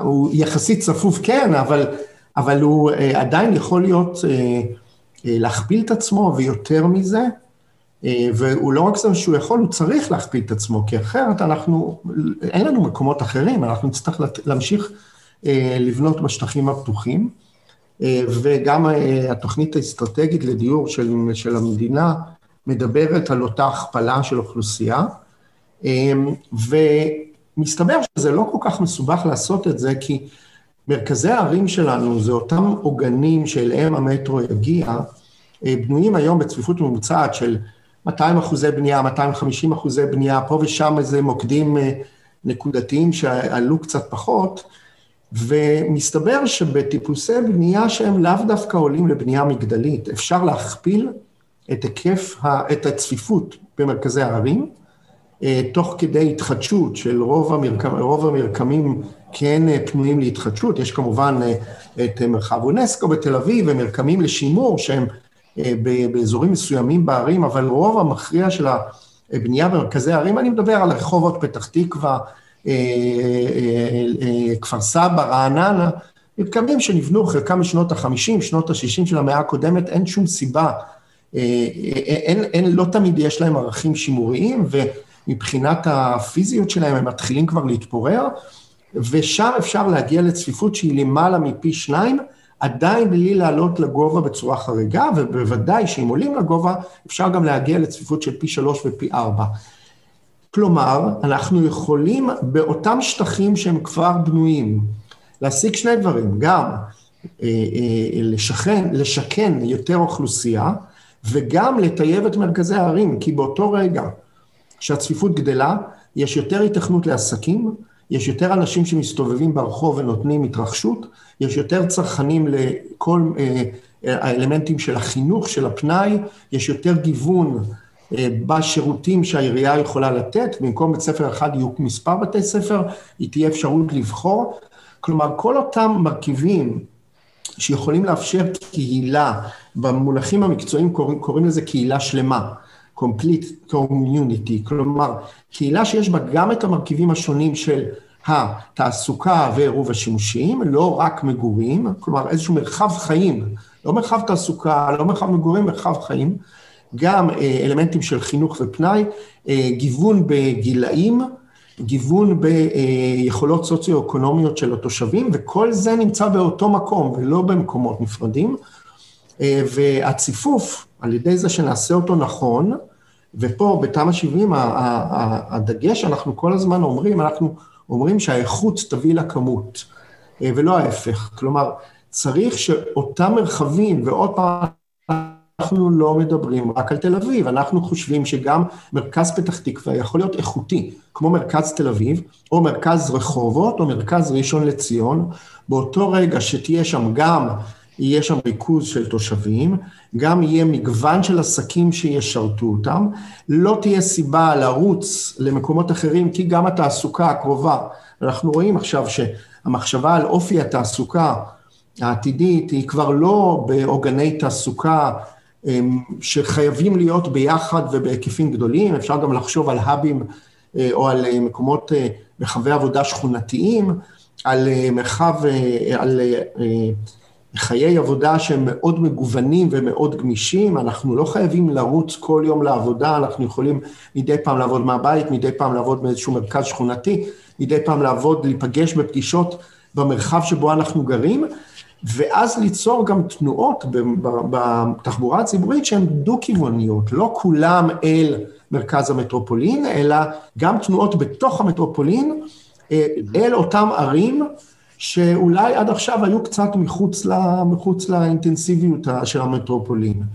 אה, אפשר לדמיין גם אה, אוניברסיטאות או מכללות שהן ממוקמות ברמלה או בלוד, אין שום סיבה ש, שלא ננצל את הקרקע, את הקרקע שם שהיא יותר זולה, את המרחבים שעדיין פנויים להתחדשות, על מנת למקם את העוגנים האלה, וכן, והסטודנטים יבואו יומיים, שלושה בשבוע בשעות נוחות, אה, באמצעות אה, מערכת המטרו, התחבורה הציבורית. בעצם כל הגמישות של המרחב תגדל בצורה מאוד משמעותית, אה, מה שיאפשר למרחבים האורבניים שלנו להיות איכותיים הרבה יותר ממה שהם היום.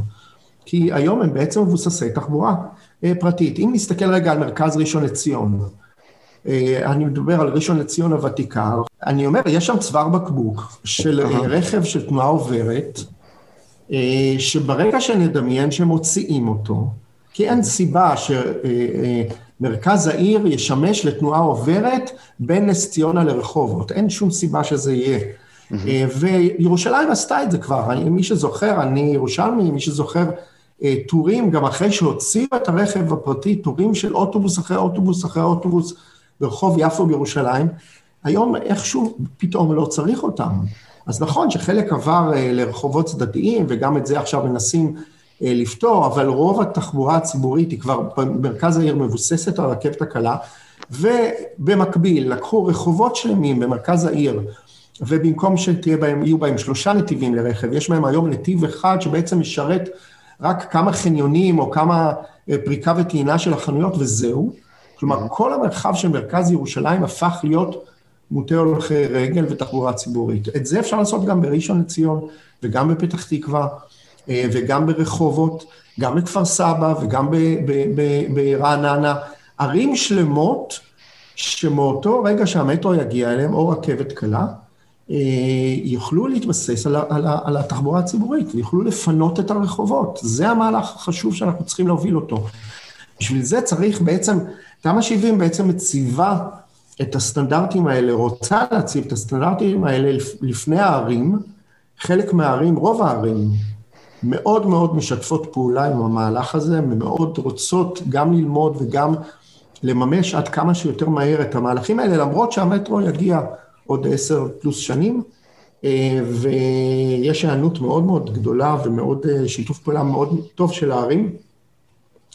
אה, כי בעצם מבינים שיש פה הזדמנות, והם רואים שהערים לא מצליחות להתחדש בעקבות הסטנדרטים שיש לנו היום. אני, כן. אני רוצה להמשיך ממש במשפט אחד את, את יאיר, כי... למה אחד? באמת, מי? בהמשך למה שהוא אמר, הערים, הערים מבינות, באמת האסימון ירד, תקשיבו, יש ערים שעוצרות מהלכים של התחדשות עירונית. ערים כמו רמת גן או גבעתיים, מגיעות כל מיני יוזמות נקוד, נקודתיות, תמ"א 38 או לא תמ"א 38, לא משנה. והערים אומרות, די, אנחנו לא יכולות יותר, אנחנו בקריסה תחבורתית, כולם עומדים בפקקים, התוכניות הנקודתיות האלה לא רואות את הראייה הכוללת המרחבית, הן רק מעמיסות, התשתיות בקריסה, אי אפשר להמשיך ככה. ואנחנו רואים את זה, אנחנו נפגשים עם, עם, ה- עם הצוותים המקצועיים בעיריות, ו- ובאמת רואים שזה קריסה מוחלטת, ו- וחייבים לשנות באמת את החשיבה. Mm-hmm. אנחנו באיחור, דרך אגב, בעיניי של עשרות שנים, ו... אבל, אבל uh, better late uh, than never. ו- ועוד משפט אחד שאני רוצה להגיד, שבתור ירושלמית, הרכבת הקלה פשוט מבחינתי, ממש אני מדברת עכשיו בתור תושבת אזרחית וירושלמית כבר uh, הרבה שנים. אני 26 שנה בארץ, עליתי מרוסיה בגיל 12, ו- ומאז אני פה, וזה ממש uh, שינה את החיים, שינה את החיים שלנו בעיר. אני גרה בבית הכרם, ליד תחנת, uh, ליד תחנת רכבת קלה. ההורים שלי גרים בפסגת זאב. אין להם רכב פרטי. כדי לבקר אותי, הם היו צריכים לבוא בשני אוטובוסים במשך שעה וחצי נסיעה. עכשיו הם עולים בפסגת זאב בתחנה, והם יורדים אצלי בבית אחרי 35 דקות. וגם הנסיעה הרבה יותר נוחה. והנסיעה הרבה יותר נוחה, ובלי עצבים, ובלי החלפות, ואני רוצה לנסוע לשוק, אני עולה על הרכבת הקלה, תוך עשר דקות אני בשוק. אני רוצה להגיע לתל אביב, אני עולה לרכבת הקלה, תוך ארבע דקות אני בתחנה המרכזית, אני יורדת לתחנת רכבת כבדה יצחק נבון, ותוך חצי שעה אני בתל אביב. תקשיבו, זה אין, אין, זה, וזאת רק ההתחלה, ויש לנו רק קו אחד של רכבת קלה. Mm-hmm. אז, אז מרגישים את השינוי, השינוי הוא בא, הוא, הוא הדרגתי, אבל השינוי הוא עמוק, ובאמת אני יכולה להגיד שאני באופן אישי, אני מוותרת על הרכב הפרטי בשביל המון המון צרכים ככה אישיים שאני צריכה לעשות, בין אם זה קניות או בילויים או דברים כאלה. לעבודה אני הולכת ברגל, כי אני עובדת קרוב לבית, לשמחתי. אבל זהו, זה מה שרציתי להגיד, שאני מאוד שמחה על השינוי הזה, ואני מאחלת אותו בקרוב לתושבי גוש דן. זה כן. פשוט מדהים. זה קטע שבאמת אה, גוש דן נשארה בלי הדברים האלה, ושמרכזי הערים האלה כן, כאילו מין ויתרו עליהם. אנחנו ירושלמים מקדימים את כולם. הקדמתם את זמנכם. אה, אני רציתי לשאול אולי אותך, אולה, או מי שירצה לענות, אה, איך אנחנו לא יודע, מצופפים מרחב בינוי קיים, זאת אומרת, אם, אם יש לנו אופציה אה, כמו מטרו, שזה בעצם אה, לבנות צפיפות מאוד גבוהה בלי לחשוש מפקקים, כי יש לנו משהו שפותר את הפקקים, אז איך אנחנו, איך אנחנו עושים אה, כזה עיבוי של מרחב קיים? ואחר כך אני גם רוצה לשאול איך אנחנו יוצרים, יוצרים שכונות טובות סביב מטרו. אוקיי, אז אני, אני אתן את ה... ממש הקדמה קטנטנה, כי לדעתי יאיר יכול אה, להרחיב ככה ברמה מקצועית הרבה יותר uh, טוב ממני, אבל uh, אנחנו בעצם, שוב, כמו שאמרתי בתחילת דבריי, תחנות המטרו מוקמו בין אם במוקדים עירוניים קיימים, או בין אם במוקדים עירוניים שאנחנו יודעים שמיועדים לפיתוח. נגיד במרחב גלילות יש תוכנית מקודמת לעשרת אלפים יחידות דיור. אז אם אנחנו יודעים שמקודמת שם תוכנית מאוד מאוד משמעותית, שתוסיף... Uh, אה, בין 35 ל-40 אלף איש, אז אנחנו רוצים למקם שם אה, מטען, כדי שזה לא, עוד פעם, לא תהיה איזושהי שכונת לוויין אה, ענקית עם, עם מוטת כלי רכב. אז כנ"ל תעש השרון, שזה באמת מרחב שהוא מתוכנן אחרי הפינוי לבינוי. אבל איך לעשות את הציפוף? יש מגוון כלים, כלומר, לוקחים דוגמאות מהעולם, ויש גם את הדוגמאות האלה בארץ. לתכנן שטח שהוא ככה חדש וריק, הרבה יותר קל. זאת עבודה קלה. כלומר, אתה יכול לבוא ולתכנן גריד כמו שצריך, אתה ממקם את תחנת המטרו, אתה יוצר ממשקים עם התחבורה המשלימה מסביב, עם נגיש, רמת נגישות, אתה מתכנן מדרכות רחבות, ואיפה שכן צריך רכב פרטי, אתה מתכנן אותו שם בהתאמה ובמידה, ואתה עושה את, הח, את הרחובות ככה עם חזיתות רציפות, ואתה מתכנן את הציפוף ציפוף כמו שצריך. האתגר האמיתי זה איפה שיש רקמה קיימת, אורבנית. ודווקא במשרד של יאיר, במשרד מנעד, יש הרבה ניסיון עם, אה, עם אה, אה, תכנון גם בשטחים הוותיקים, הבנויים, ואת זה אפשר לעשות במגוון כלים, תכף יאיר יפרט, בין אם התחדשות עירונית, בין אם איזשהו בינוי יותר עדין, פרויקטים ככה יותר מהפכניים זה כמובן פינוי-בינוי, אבל לא בכל מקום זה נדרש. אז יש מגוון כלים, אני חושבת שתמ"א 70 תהיה מספיק גמישה, כאילו מצד אחד היא תייצר את אותו סט עקרונות של מה המצב הרצוי, לאן אנחנו רוצים להגיע, מהו אותו מרחב אורבני איכותי, תוך כדי ציפוף, אבל כמו שיאיר אמר, האיכות תוביל את הכמות, וזה מה שחשוב. אבל מצד שני, כן תהיה מספיק גמישה כדי שאותו מהנדס עיר, או אותו אה, אה, מנהל אגף תכנון ברמ"י, או, ב, או ברשות להתחדשות עירונית, כשהם יגיעו לקדם את התוכנית השכונתית המתחמית, הם יוכלו לעצב אותה בהתאמה למקום. כלומר, הם ייקחו את אותו סט של עקרונות של תמ"א 70, כאילו איך לעשות את זה ב-TOD, אבל הם כן יוכלו להתאים את זה למקום, והם יחליטו איך לעשות את זה, בין אם פינוי-בינוי, או עיבוי, או איזושהי תוכנית יותר הדרגתית, או בואו נחדש קודם את החזית ונשאיר את הבניין... כלומר, התכנון הוא, הוא צריך להיות uh, מספיק גמיש כדי להתאים את עצמו גם לטווח ארוך וגם למרחב המקומי, אבל לדעתי יאיר יוכל אפילו לתת uh, כמה דוגמאות. מה אתה אומר, יאיר? אמ, אה, אולי זו הזדמנות באמת לדבר טיפה על, על הדרך שבה אנחנו עובדים. אה, אנחנו, אנחנו בעצם, אה, עוד פעם, העקרונות הם ברורים, עקרונות שהטוד מגדיר לאורך עשרות שנים כבר בעולם, וכשאני אומר מגדיר, מדובר על היקף ידע עצום שמתועד במסמכים מקצועיים לא רק, לא רק של התכנון, גם של הבדיקה לאחר התכנון והמימוש, גם אה, סטטיסטיקות לאורך שנים לאחר מכן, גם של אה, תחומים שהם לא נטו תכנוניים, כמו שיתוף עם התושבים, כמו אה, אה, מימוש של אה, איכויות במרחב ציבורי ועד אפילו אה, מרכיבים של אומנות במרחב, כלומר מערך הידע בנושאים האלה הוא עצום, ואנחנו כמובן אה, מנסים להתאים אותו לארץ. אני חושב שאנחנו כבר התחלנו לעבוד על, עובדים כרגע על כ-20 תחנות באופן יותר מעמיק, ואני חושב שאחת המסקנות שלנו זה שהשלד במרחבים הקיימים, האורבניים הקיימים, תכף נדבר על אלה שהם פנויים, אבל במרחבים האורבניים הקיימים, השלד העירוני הוא לא כל כך רע, או אפילו היינו אומרים שהוא טוב. רק מה, הוא לפעמים... במיוחד אה, רשת, רשת רחובות טובה. כן, היא לפעמים רשת אפילו מצוינת, רק שהרבה פעמים היא אה, מלווה בבנייה דלילה מאוד, הרבה פעמים אה, הכמות של הצרכים הציבוריים היא לא מספקת, בוודאי לא בשביל להגדיל את הצפיפות, כלומר, מבני ציבור מעטים מדי, שטחים ציבוריים פתוחים קטנים מדי, או אפילו לפעמים בכלל לא קיימים. ופה אנחנו צריכים לחדד את המחשבה לגבי באמת מהם ההיקפים הנדרשים, לא לעכשיו, אלא גם להכפלה והציפוף שנדרש, ולמצוא את הכלים שבעזרתם נוכל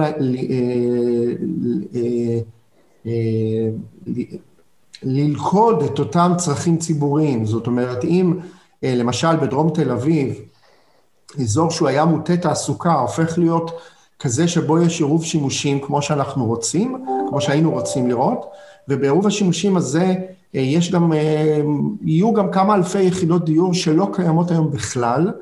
לצורך זה, לצורך זה צריך גנים ציבוריים, צריך בתי ספר, צריך גני ילדים, כלומר צריכה להיות שיטה שבה אה, אה, כל מתחם שמתוכנן נותן את התרומה שלו לצרכים הציבוריים. אה, וזה לא מקובל היום, ברוב הערים נותנים, ראינו גם את המשמעויות של תוכניות התחדשות נקודתיות, מאפשרות לבת, לבתים לגדול פי שניים ופי שלוש, אבל אין שם לא כיתת לימוד אחת ובטח לא גן ציבורי. ברגע שלוקחים מתחמים שמתחמי תכנון שהם יותר גדולים, ניתן להגיע גם לכידה של צרכים ציבוריים, ואז באמת לבנות שיטה שהיא לאט לאט גם מטייבת את המרחב. אה, אז מה שאנחנו עושים, אנחנו בעצם בודקים גם את המרקם הקיים, מנסים לאפיין את האיכויות שלו, את ההיסטוריה שלו, אפילו לזהות עוגנים מקומיים של מורשת מקומית, שלפעמים הם מאוד חשובים, כלומר, לא אכפת לנו שכל בניין יתחדש, אבל אנחנו לא רוצים לאבד את אותם עוגנים שכונתיים או מקומיים. אה, מזהים את השלד העירוני, אנחנו רוצים לתרום לשלד העירוני ולעיר, אנחנו לא רוצים לפגוע בה. ולכן אנחנו חייבים את מרחב המטרו, שלפעמים הוא במרכז העיר, אבל לפעמים הוא גם לא במרכז העיר, לחבר לשלד העירוני, כך שהרחובות שמובילים אליו יהיו רחובות איכותיים, עם אה, בינוי שמלווה את הרחוב, עם פעילות לאורך הרחוב, עם דגש על תנועת הולכי רגל, אופניים וכדומה, כל הדברים שמוכרים לנו מה... ההנחיות אה, האורבניות המקובלות, אה, ובעצם אנחנו צריכים ללכת קצת בפינצטה, לאתר את אותם רחובות, את אותם מוקדים, את אותם מרקמים שיכולים להתחדש. אה, אנחנו נציב את זה בפני הערים, רובם כבר התחילו להבין ולזהות את המרקמים האלה, ובעצם נבנה תשתית שהיא נותנת דגש על אותם מקומות, גם על המרקמים, גם על הצירים, גם על המוקדים, אה, כך ש... ובעצם נותנת את התשתית אה, ואת כללי המשחק, כמו שאולה אמרה, אנחנו מדברים יותר על כללי משחק, אנחנו רוצים שהעיר, היזמים, התושבים, ההנהלה העירונית, יוכלו לשחק את המשחק התכנוני הזה, כי הם בוודאי מכירים את המרחב הרבה יותר טוב מאיתנו, וידעו גם לענות על הצרכים המקומיים הרבה יותר טוב מאיתנו. אבל הסטנדרטים או הכללי המשחק צריכים להיות כן מכוונים מלמעלה, גם כי הידע עדיין לא קיים בערים, וגם כי בעצם רוצים להציב פה איזה שהם אה, סטנדרטים אחרים. ואני מדבר גם למשל על מבני ציבור שהם קצת יותר מתוחכמים, לפעמים בנויים בקומות, לפעמים אה, מנצלים גגות, אה, אלמנטים של שימוש בתת הקרקע שהיום מאוד לא מקובל בארץ, אבל מאוד מאוד מפתה ונכון לעשות אותו בוודאי כשהמטרו עצמו הוא תת-קרקעי. כלומר, הזדמנויות ש... עוד פעם, במרחבים שהם דלילים אה, ומבוססי רכב לא היה צורך ולא ראו אה, לנכון לפתח אותם, והיום אנחנו מבינים שיש חובה לפתח אותם. Mm-hmm. ובעצם בצורה כזו אנחנו בעצם בונים איזושהי תשתית שבעזרתה אנחנו ניגשים בצורה דומה לכל מרחבי הערים, אבל עם הרבה מאוד התחשבות והקשבה לתנאים של המקום הספציפיים, כי אנחנו בהחלט לא חושבים שצריך להפיל איזושהי מערכת מושלמת במרכאות שיכולה להיות בכל מקום ומקום, ממש לא. אנחנו חושבים שלערך של המקומיות יש הרבה מאוד חשיבות. לגבי מרחבים שהם... תמ"א 70 אם תהיה מין כזה תוכנית כללית כזאת שנועדה לתת כלים אחר כך לרשויות מקומיות כדי באמת לפתח. נכון, במידה רבה ברמת הקנה מידה שלה היא דומה לתוכנית כוללנית, היא מדברת על מתחמים בעיר, מדברת על אה, היקפי בנייה, על צפיפויות, על גובה בינוי, על כללי רשת, על, מוקד, על אה, אה, חיבורים עירוניים, אה, ובתוך המרקמים אה, העיר עצמה תעשה עבודה כדי אה, להתחיל להתמודד או, או להיענות לאותם סטנדרטים חדשים שנקבעים. זו, זו בעצם הכוונה.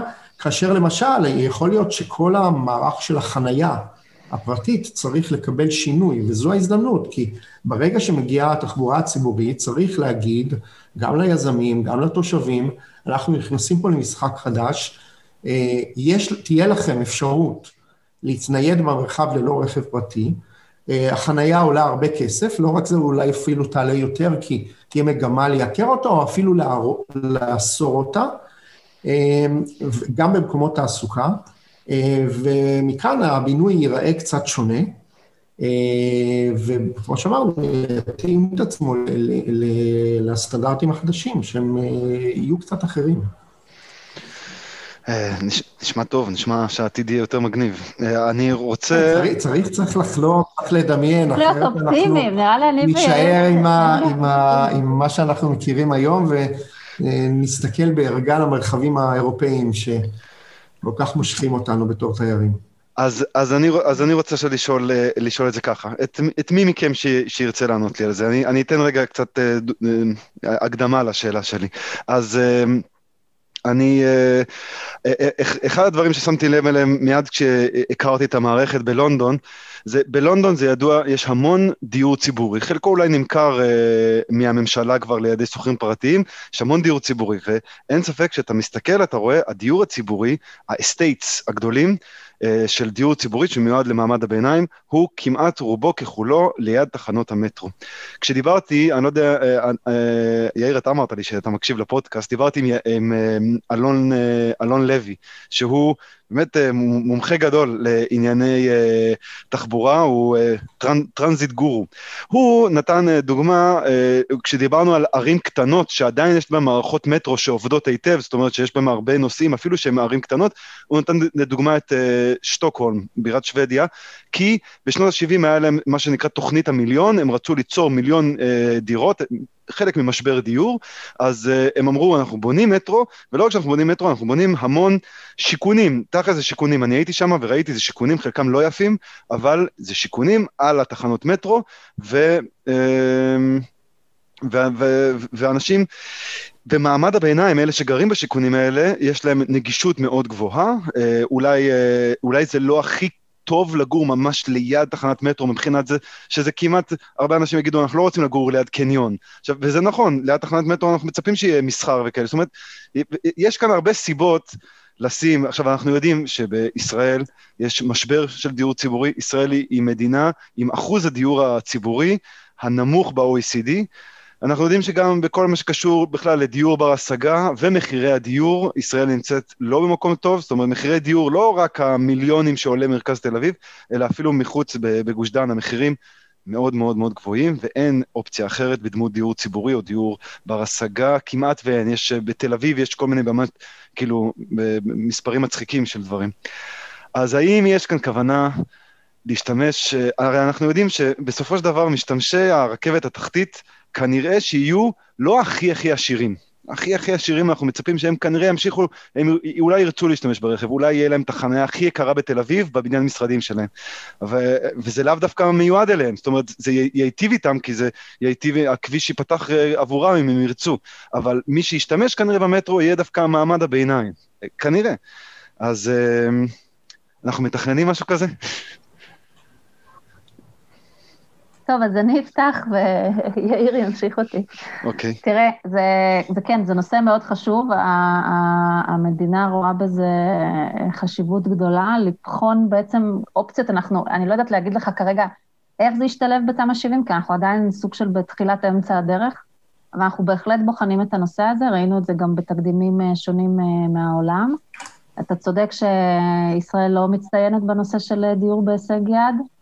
יש כמה הגדרות ככה שהממשלה הגדירה, בין אם זה דירות קטנות, שכולנו יודעים שבתל אביב דירה קטנה זה, זה למיליונרים בערך, אה, זה לא ממש דיור בהישג יד. אולי בבאר שבע זה דירה קטנה זה דיור בהישג יד, אבל בתל אביב בהחלט לא. אה, ויש גם אה, הגדרות נוספות, כמו דיור להשכרה, לטווח רחוק, ובפיקוח של הממשלה וכולי וכולי. אמ, אבל אנחנו כן בהחלט אה, נבחן את זה, אנחנו חושבים שאי אפשר, אנחנו לא, אנחנו רוצים למנוע בעצם מצב, כולנו יודעים מככה מחקרים מהעולם, וגם אפילו בירושלים רואים את זה, שמחירי הנדל"ן עולים סביב מערכות מטען. אנחנו לא רוצים לקרוא, ליצור איזשהו מצב של הדחקת אוכלוסייה, שהאוכלוסייה החלשה בעצם תידחק החוצה ויהיו רק דירות ל, לא יודעת מה, מעמד ביניים ומעלה. אנחנו כן אה, מדברים על, אה, יאיר הזכיר את, ה, את המושג הזה כבר אה, קהילות שלמות, וזה כולל כמובן מגוון אוכלוסיות, כלומר גם צעירים, גם מבוגרים, גם סוצ... מעמד סוציו-אקונומי נמוך, ויש מגוון כלים לעשות את זה, וזה בהחלט נושא שאנחנו בוחנים, ויכול להיות שיאיר יוכל לתת כמה דוגמאות של מה, מה הצוות למד בעצם מהעולם, אבל שוב, אני כרגע לא, לא יודעת להגיד לך משהו קונקרטי, כי אנחנו עדיין בדיונים uh, בנושא הזה. Mm-hmm. טוב, א', ברור, חשוב להגיד שדיור ציבורי הוא גם חלק מאיזושהי תפיסת, אה, תפיסה חברתית, פוליטית, שאנחנו לא בדיוק שם, ואם אנחנו מסתכלים על מדינות סקנדינביה, שהן אה, בתפיסת עולם קצת אחרת, אז הדברים האלה אה, מושרשים שם היטב אה, כבר לאורך הרבה, תקופה ארוכה, ולכן גם רואים את הביטוי המשמעותי שלהם ב, ב, היום, ב, ב, ב, בעידן שלנו. יצא לי לגור בלונדון, בפעם האחרונה שהייתי בשכונה קצת רחוקה, עם הרבה מאוד דיור ציבורי, ורובו נבנה בשנות ה-60 וה-70 של המאה הקודמת. כלומר, אפשר לראות כבר איך הוא עבר כמעט שני דורות, אה, עוד דור וחצי, אה, ואני התרשמתי מאוד מאוד לטובה, כי אפשר לראות שבדיור הציבורי יש שילוב גם של אוכלוסייה שבאמת אולי קשה לה להרשות, קשה, קשה לה אה, אה, לקנות אה, בתים ברחובות היותר יוקרתיים ליד, שהם לא דיור ציבורי, אבל גם הרבה מאוד צעירים, הרבה מאוד משפחות צעירות והרבה מאוד אה, משפחות קטנות, שהדיור הזה בדיוק מתאים להם, אין להם שום סיבה לקנות דירות יותר גדולות. והחיבור הזה והערבוב הזה במינון מסוים בתוך השכונות, אה, אני חושב שיש לו מקום, אנחנו בתמ"א ננסה להציב אותו אה, כדי להוביל באמת מדיניות, שהיא לאו דווקא למרחבי התמ"א, אבל היא, היא בוודאי תמומש באזורים שקרובים למטרו. אבל אני רוצה להגיד עוד דבר שהוא, כלומר, מעבר ל... אותם אחוזים ספציפיים של דיור אה, להשכרה, או דיור בהישג יד, או אה, צורות שיווק, כמו אה, דיור למשתכן וכדומה, שמנסים בזמן האחרון בארץ, צריך לדבר גם על הדיור בר השגה במובן הרחב של המילה. מה הכוונה? שהיום בעצם יש לנו דירות זולות יחסית במקומות הפחות טובים במטרופולין, במקומות המרוחקים יותר, הפרבריים יותר, באותו רגע שהמטרו מגיע, או הרכבת הקלה מגיעים אליהם, יש לנו, אה, אה, אנחנו מנגישים את אותם אזורים שבהם הקרקע עדיין אה, זולה, כי מרכיב הבנייה בכל הארץ הוא זהה, אין, אין לזה משמעות. בונים במקומות מסוימים קצת יותר יוקרתי, זה בסדר, אבל זה זניח. רוב ההפרשים בדיור בין מקומות זולים ליקרים הוא מרכיב הקרקע. ואם אנחנו לוקחים את המטרו ומביאים אותו לעוגנים שבהם מרכיב הקרקע הוא עדיין זול, ושם יש הרבה היצע של מגורים, mm-hmm. אז הכלכלנים יגידו שהקר... שהדיור אולי קצת יעלה, אבל הוא עדיין יישאר זול יחסית למקומות המרכזיים, ואז בעצם אנחנו יוצרים שכונות שלמות שהן ברות השגה. לא רק בתוכניות ממשלתיות, אלא בפועל בהיבט של היצע וביקוש. וזה, וזה מה שצריך לקרות. אנחנו יודעים שהיום יש עדיין אזורים בערים של הטבעת השנייה של תל אביב, שהם בדיור שהוא באזור המיליון וחצי לדירה ממוצעת, אפילו לפעמים פחות או קצת יותר. אני מדבר על לוד, על רמלה, על אזורים מסוימים בבאר יעקב וכדומה. לשם אנחנו צריכים, מביאים את, את המטרו, והאזורים האלה יהיו, אם אנחנו מאמינים שהם יהיו איכותיים באותה רמה, כי יש בהם חינוך, כי יש בהם מסחר איכותי, כי יש בהם אלטרנטיבות של פנאי, אז אין שום סיבה ש... אז בעצם מה עשינו? הבאנו ויצרנו מקומות שבהם יש היצע גדול של דיור בר השגה, לאו דווקא בהגדרה הפורמלית של דיור בר השגה. אה, ואם נוסיף לזה את זה, שמשפחה יכולה או לוותר על הרכב השני, או אפילו לוותר על הרכב הבודד, היחיד, ובאותם 3,000 שקל פלוס שמתפנים להם, לדאוג לעוד כמה חוגים לילדים, וגם לעוד אה, ערב או שניים אה, יציאה של פנאי של בילוי, ולהקטין את המשכנתה בעוד 1,500 שקל ועדיין יישאר להם עודף, כי הם חסכו את עלות הרכב, זה דרמטי לחיים, לאיכות החיים, לרמת החיים של, של משפחה צעירה ב- ב- בישראל. והרי על זה אנחנו מדברים, אנחנו רוצים שכל רמה, אה, אה, יוקר המחיה בארץ, לאו דווקא בהיבט הדיור, ישתפר. ואת זה אפשר לעשות על ידי המהלך הזה, כמובן עם עוד מהלכים מקבילים. אמ, אה, זה, האמת שכשאני קראתי על מערכות מטרו מודרניות, אז אני רואה שבלוס אנג'לס בונים יש מערכת מטרו שמבוססת על מה שפעם היה לה מערכת, והרי לוס אנג'לס זה מטרופולין ענק, 13 מיליון איש, ש... עד לפני כמה שנים לא היה בו כלום, זאת אומרת, הוא היה הכי מבוסס אה, רכב שאפשר, והם עושים שם, אה, ואני, נראה לי שזה יהיה קצת מהלך שדומה לישראל, כי הם בונים שם קווי מטרו, ואנשים לא ממהרים להשתמש בהם, כי זה, הם לא רגילים לזה, וכאילו, אה, לוס אנג'לס היא המקום של הרכב, לא פחות מתל אביב, ו, ואני שומע שהם גם דרך דיור בר השגה, ודרך כל מיני עניינים של צדק, על כל מיני שכונות שפעם נפגעו מכל מיני, זאת אומרת, הם מנצלים את הפרויקט הזה, שיותר ויותר אנשים משתמשים בו, ועוד שנה הולך להיפתח שם עוד איזה קטע של קו שאמור לפתוח שם אה, ממש אה, מלא, אה, ומנצלים את זה בשביל, בשביל לתקן עוולות אורבניות ועוולות חברתיות. אני, אני חושב ש... כן, סליחה ש... כן, כן, לא, אני אומרת לגמרי, זה פשוט הזכיר לי שכשהייתי ב-LA לפני שנים, כשטיילתי שם עם הילדים הקטנים שלי, נתקענו בפקק של שלוש שעות.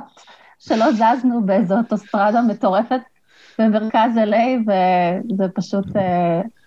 כן, אבל, אבל כן, אנחנו שמענו על, אה, על מערכת המטרו ב-LA, ולא רק זה, הם הקימו רשות מטרופולינית מדהימה בעיניי. אני קצת קראתי על דברים שהם uh, עושים, הם uh, קודם כל, מעבר לזה שהם ככה מתכננים ומרכזים ומתכללים את כל מה שקשור למטרו ובכלל לנושא של uh, תחבורה ציבורית, הם גם מממנים פרויקטים שהם אה, בעצם מוטי תחבורה ציבור, ציבורית, כל מיני פרויקטים של TOD, כדי לעודד, כמו שאתה אומר, בעצם לחולל את אותו השינוי סביב אה, מרחבי המטרו, וזה משהו שאני מקווה שגם יקרה אצלנו, כי אנחנו כרגע בשלב של התכנון, אבל אחרי התכנון צריך לבוא הביצוע, mm-hmm. וזה לא פשוט. אני חושבת שב-LA הם בהחלט עושים את זה. אני חושב שהמילה תכלול היא מאוד חשובה, כי באמת בכל, ברוב התקדימים שלמדנו, אי אפשר רק לתכנן ורק להקים מערכות תשתית. צריך אה, לשלב את התכנון במערכות תומכות, שחלקן הן מערכות ניהוליות, חלקן הן מערכות שלטוניות. אה, אנחנו, אמרתי את זה, כבר הזכרתי, מדובר על מהלך ארוך טווח, הוא לא נגמר בקדנציה של ראש עיר או בקדנציה של אה, שר בממשלה, הוא, הממשלה צריכה להוביל אותו לאורך תקופה ארוכה, עם הרבה מאוד מהלכים תומכים.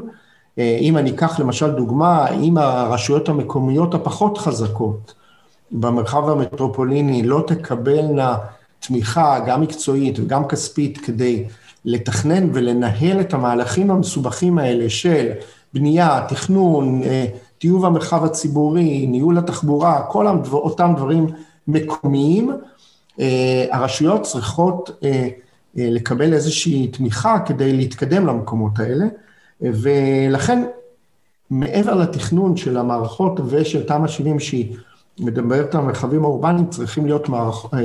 מהלכים תומכים, והם צריכים להיות ארוכי טווח.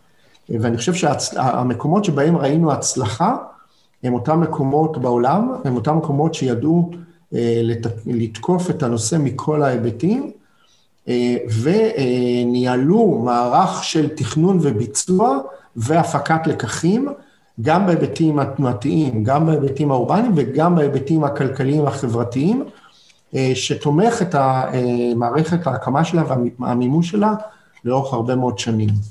אה, ושם היו הצלחות.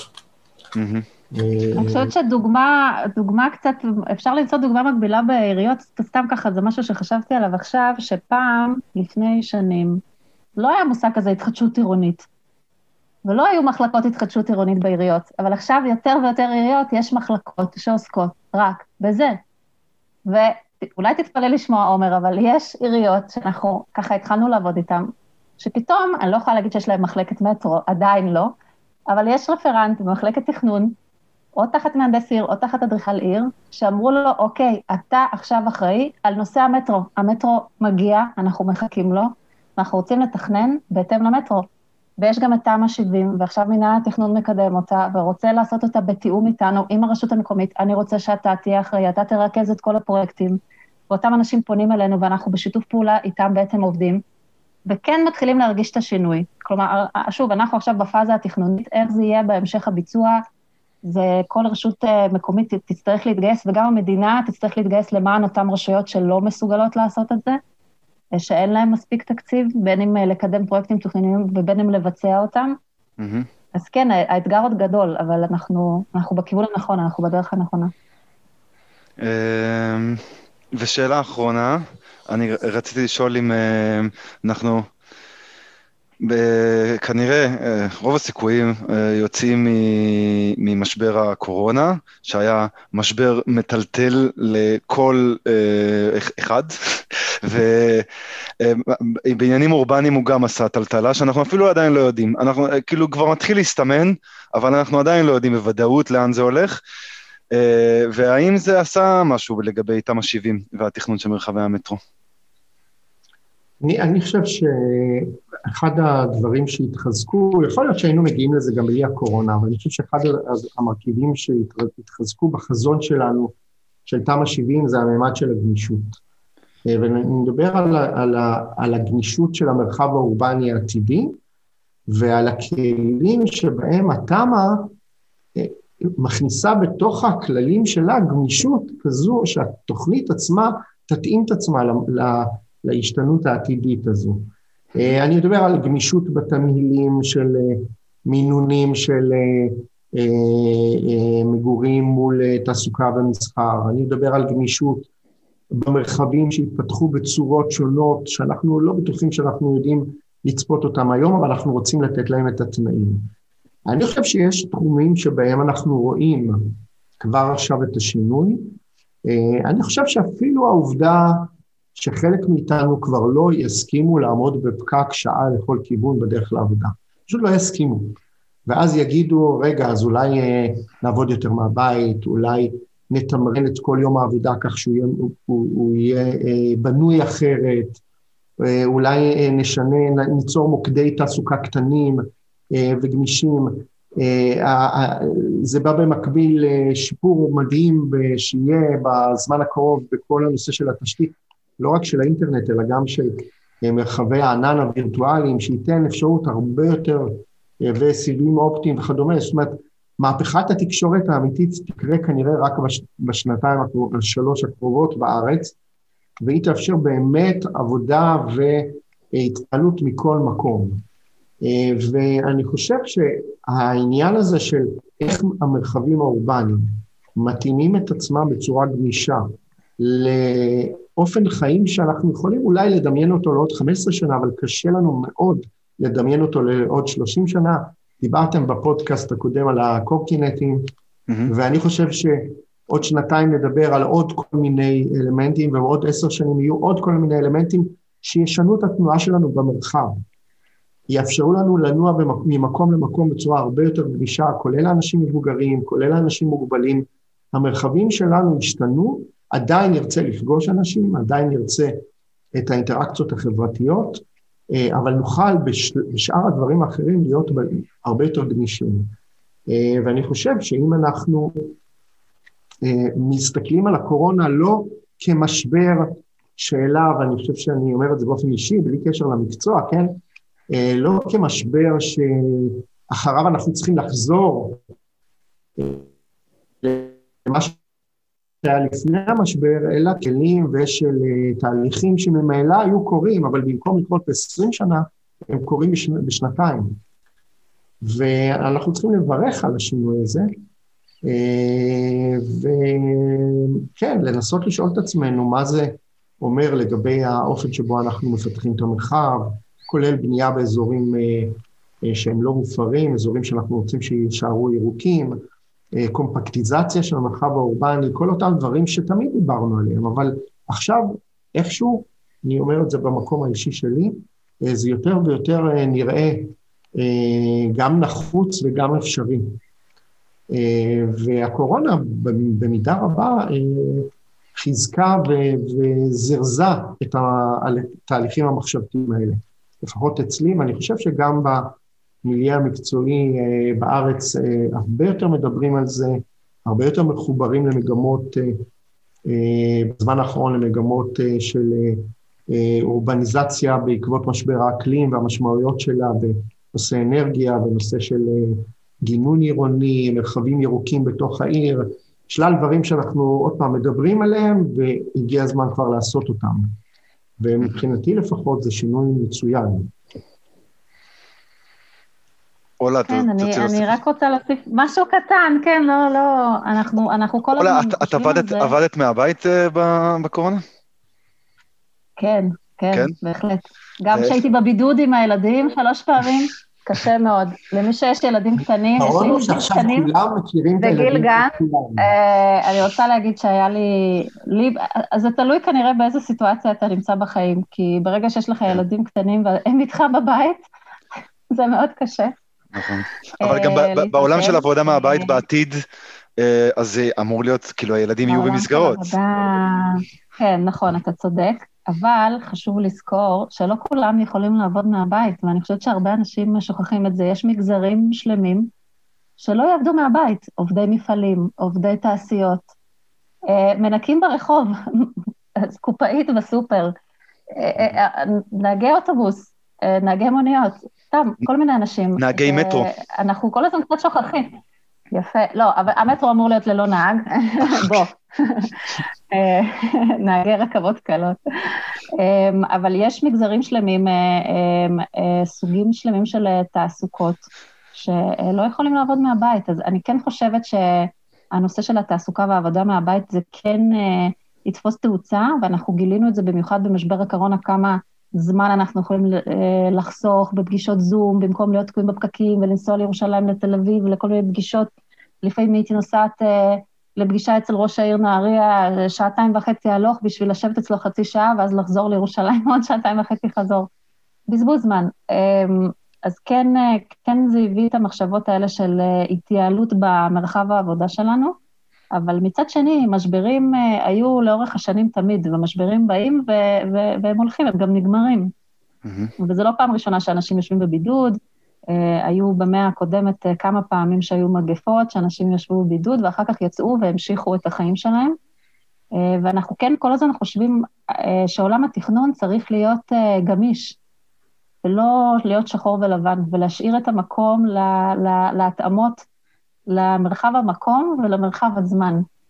Uh, ואני חושבת שזה אחד האתגרים הכי גדולים שלנו, אה, של צוות התכנון ושלנו כ- כמדינה, כמינהל התכנון, כלומר לייצר אה, תוכנית שהיא אה, מספיק ברורה, עם, עם אותם עקרונות שיגידו לה, שינחו את העיריות ואת אותם השחקנים המקומיים, כלומר איך לתכנן ככה הכי טוב ומתאים מבחינת ההתאמה למרחב מוטה תחבורה ציבורית, אבל מצד שני, להיות מספיק גמישה כדי כן, כן, אם, אם יש איזשהו שימוש עוד 20 שנה, שאנחנו קבענו איזשהו תמהיל, ככה משרדים וככה מגורים וככה מסחר, ובעוד 20 שנה, אם, אם, אם אותו מרחב יראה ש, ש, שצריך לשנות את התמהיל, התמ"א תאפשר את זה.